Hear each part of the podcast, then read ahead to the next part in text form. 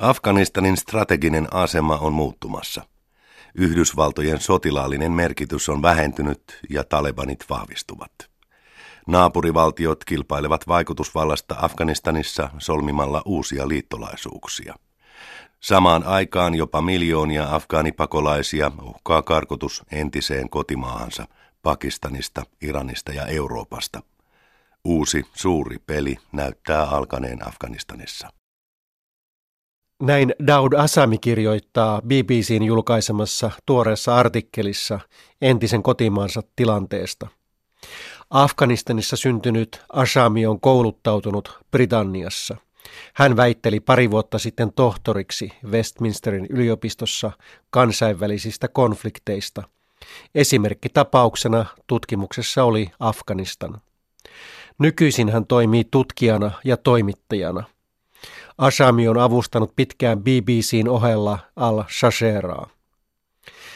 Afganistan on geopoliittisesti tärkeänä rajamaana joutunut usein suurvaltojen taistelutantereeksi. Asamin mukaan Afganistanissa on nyt käynnistynyt suuren pelin kolmas vaihe. Ensimmäinen vaihe alkoi 1800-luvun lopulla, kun Britannia ja Venäjä taistelivat Afganistanin ja Keski-Aasian hallinnasta. Toinen vaihe käynnistyi kylmän sodan lopulla, kun Neuvostoliitto miehitti Afganistanin. Parin viime vuoden aikana Venäjä on jälleen tullut mukaan Afganistanin valtakamppailuun, kun Yhdysvallat ja NATO rupesivat vetäytymään alueelta. Tammikuussa 2015 terroristijärjestö ISIS ilmoitti toimivansa Afganistanissa Korasanin provinssissa – Tämä pehmensi nopeasti Venäjän asenteita talebaneihin. Heillä oli nyt yhteinen vihollinen, ISIS. Aikaisemmin Venäjä oli pitänyt talebaneja terroristeina ja se oli tukenut 1990-luvun sisällissodassa talebanien vastaista pohjoista liittoa. Parin viime vuoden aikana Venäjä on neuvotellut talebanien kanssa useita kertoja. Shia-islamilaisuuden voimapesänä tunnettu Iran on myös tehnyt täyskäännöksen suhteessaan talibaneihin, vaikka nämä ovat tinkimättömiä sunni-islamilaisuuden kannattajia. Venäjän tavoin Iran tuki 1990-luvulla talebanien vastaisia ryhmiä.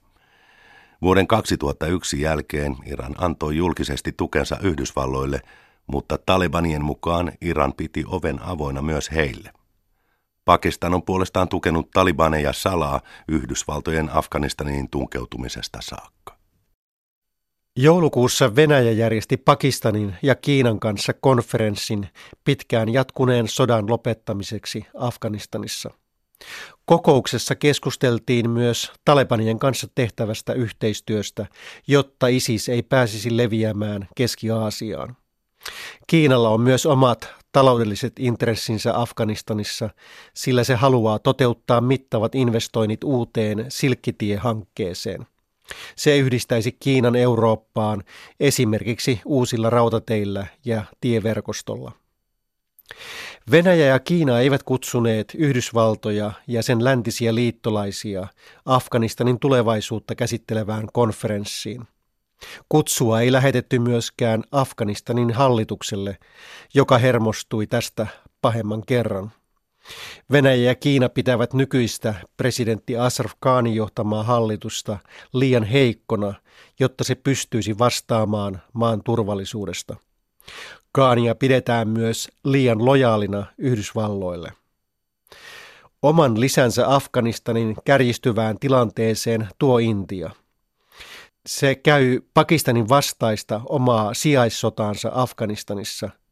Intia avustaa ja aseistaa maan hallintoa, kun taas Pakistan tukee talebaneja ja sitä lähellä olevia ryhmittymiä, jotka tekevät iskuja myös Intian puolelle Kashmiriin.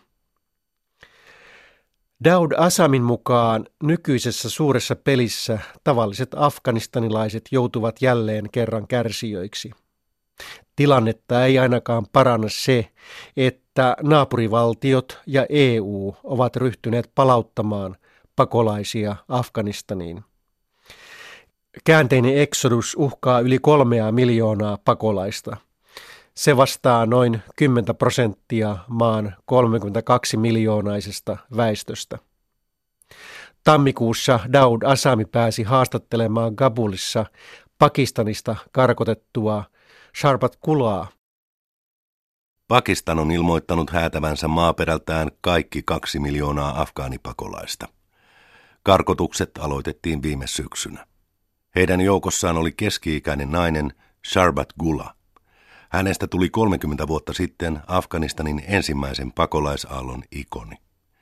Kymmenenvuotiaan tytön surullinen katse ja poikkeuksellisen vihreät silmät tekivät maailmanlaajuisen vaikutuksen, kun hänen kuvansa ilmestyi National Geographic-lehden kannessa vuonna 1985.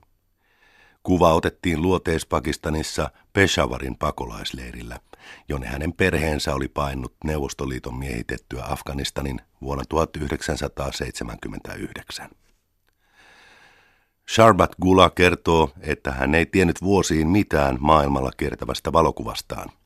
Kun hänen veljensä näytti myöhemmin kuvaa, Gula oli huolestunut kuvan herättämästä huomiosta. Huolestuneisuus vaihtui kuitenkin vähitellen tyytyväisyydeksi, kun hän kuuli tehneensä tunnetuksi pakolaisten asemaa.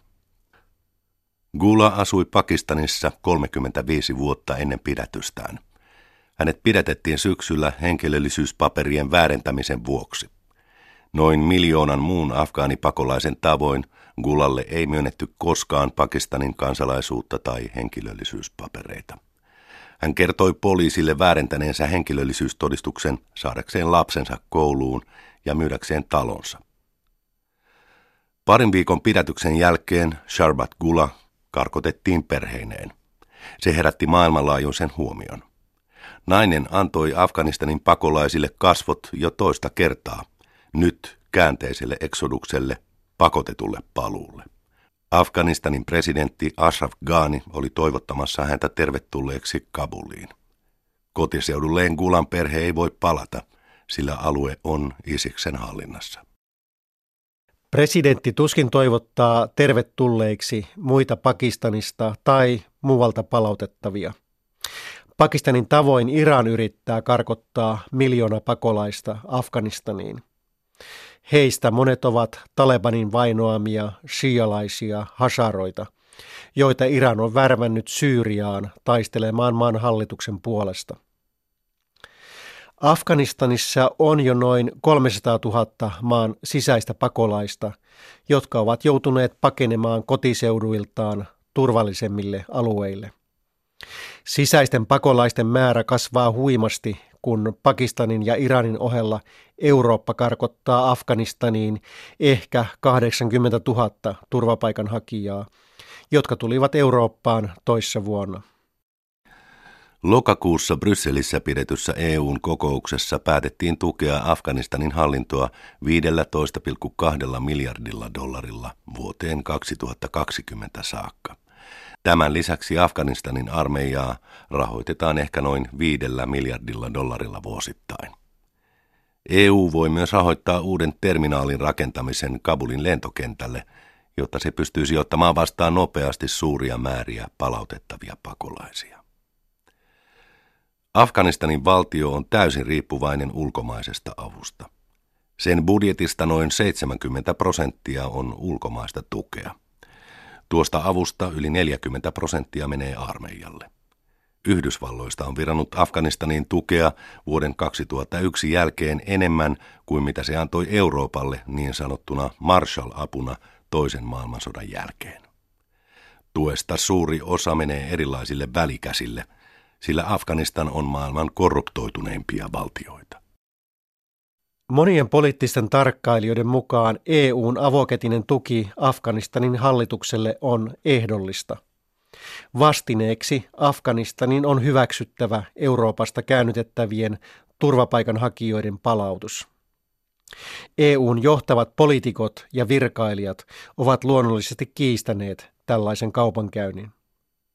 Kaupankäyntiä tai ei, mutta samoihin aikoihin Suomi ja monet muut EU-maat ovat päätyneet arvioissaan siihen, että turvapaikanhakijoita voi palauttaa Afganistaniin, koska suuri osa maasta olisi turvallista aluetta.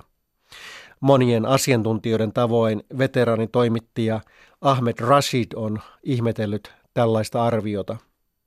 Rashidia pidetään yhtenä maailman parhaimpana Afganistanin tuntijana. Afganistan on kaauksessa. Talebanit ovat tehneet suuria sotilaallisia läpimurtoja, halvaannuttaneet keskushallinnon ja kärjistäneet maan taloudellista kriisiä. Afganistanin hallituksen hallinnassa on viimeisen yhdysvaltalaisen arvion mukaan enää 60 prosenttia maasta. Se on 15 prosenttia vähemmän kuin vuosi sitten. Väkivaltaisuusluvut ylittävät sodan ensimmäisten vuosien luvut. Kidnappaukset ja muut vastarinnan muodot ovat samoissa luvuissa kuin Yhdysvaltojen tunkeutuessa maahan. Hälyttävimpänä on pidetty sitä, että kuolemiin johtaneet iskut poliiseja ja hallituksen sotilata vastaan ovat kasvaneet tasaisesti vuodesta 2010 lähtien.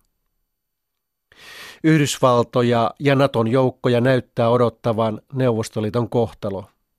Ne häviävät sodan Afganistanissa. Maa myös jää yhtä sekasortoiseen tilaan kuin Neuvostoliiton vetäytymisen jälkeen. Talebanien nopea vahvistuminen näkyy esimerkiksi siinä, kuinka liike innovoi uusia tulonlähteitä. Musi Mashal ja Nasim Rahimsan kuvaavat ilmiötä hiljattain ilmestyneessä The New York Timesissa näin. Tämä on johtanut kahdessa suuressa provinssissa omalaatuiseen tilanteeseen. Afganistanin valtio takaa provinssin asukkaille sähkönjakelun – mutta talebanit keräävät useimmiten kansalaisilta sähkömaksut. Hallituksen kannalta tilanne on epämukava siinäkin mielessä, että valtio joutuu ostamaan suuren osan sähköstään kalliilla hinnalla naapurimaista. Talebanit ovat keksineet myös uusia tuotteita ja palveluita verotettavien listalle. Veroja kerätään esimerkiksi perunoiden tuotannosta, jauhomyllyjen toiminnasta, opettajien palkoista, avioliittoseremonioista – polttoaineesta ja teiden käytöstä. Esimerkiksi pääkaupungin Kabulin eteläpuolella on Talebanien tietulli, jossa kerätään maksu jokaiselta rekka-autoilijalta. Talebanit ovat säilyttäneet myös liikkeen perinteiset rahoitusmuodot. YK on tuoreen raportin mukaan Talebanit saavat suurimman osan tuloistaan huumekaupasta, laittomasta kaivostoiminnasta ja kansainvälisiltä lahjoittajilta.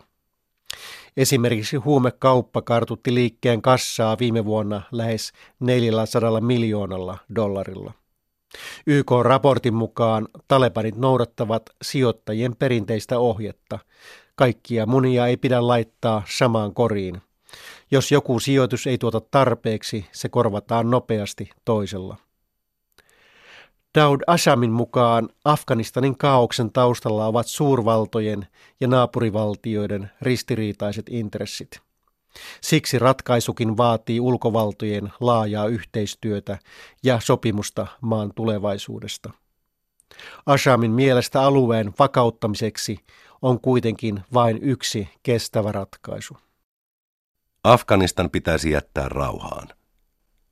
Puoli vuosisataa sitten Afganistan oli yksi alueen rauhallisimmista ja vakaimmista valtioista.